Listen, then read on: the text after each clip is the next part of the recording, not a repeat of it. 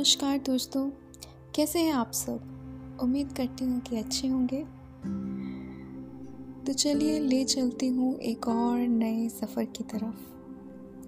पिछले सेशन में हमने बात की थी लॉ ऑफ़ अट्रैक्शन की, जिसे आपको ये तो पता लग ही गया होगा कि लॉ ऑफ़ अट्रैक्शन होता क्या है। आज हम बात करेंगे कि कैसे हम लॉ ऑफ़ अट्रैक्शन को यूज़ कर सकते हैं। आकर्षण के सिद्धांत का प्रयोग करें कैसे? तो चलिए शुरू करते हैं। आकर्षण के सिद्धांत का प्रयोग करना, यह महसूस करना है कि यह कलाकारों की तरह है। हम अपनी इच्छित जीवन की तस्वीरें बना रहे हैं। और फिर विकल्प बना रहे हैं कि ऐसा कार्य कर रहे हैं जो महसूस करेंगे कि हमने क्या परिकल्पना की है। मतलब प्रोडिक्ट क्या किया है आपने।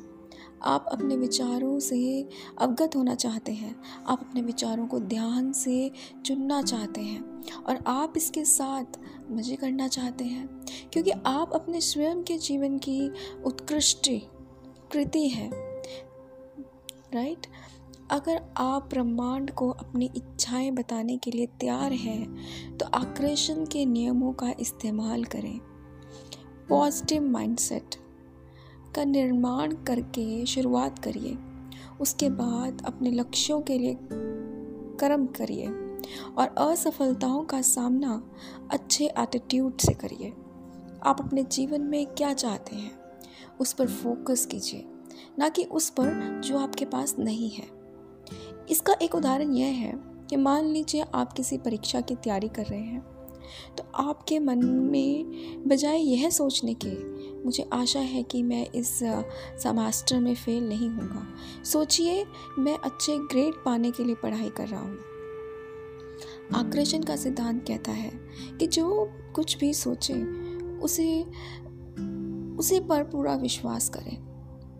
अपने जीवन में कुछ भी लाने के लिए कल्पना करें कि यह पहले ही है।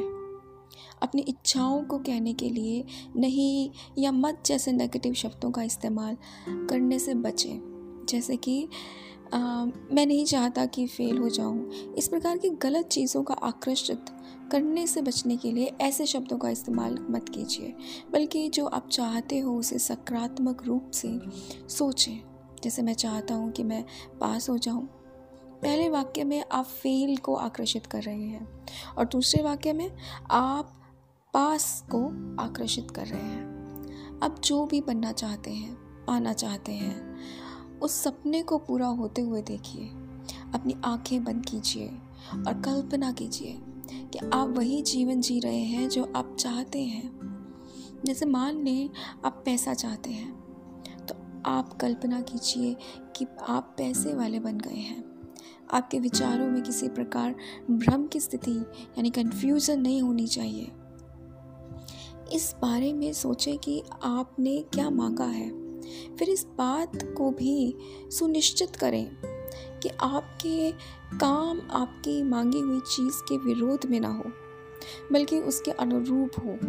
आपको यह सोच सोच कर क्रियाएँ करनी है कि जैसे आपने उस चीज़ को पा लिया है ऐसे करने से आप उम्मीदों को एक शक्तिशाली संकेत भेजते हैं। खुद से प्रेम और सम्मान का व्यवहार करें। इससे ऐसे लोग आकर्षित होंगे जो आपसे प्रेम और सम्मान का व्यवहार करेंगे। यदि आप खुद से ही प्रेम नहीं करेंगे तो कौन आपको पसंद करेगा? इसलिए उन गुणों ध्यान केंद्रित करें, उन गुणों पर ध्यान केंद्रित करें, जिन्हें आप खुद खुद से पसंद करते हैं। इसको सफल बनाने के लिए अपने अवगुणों पर नहीं, बल्कि गुणों पर ध्यान केंद्रित करें।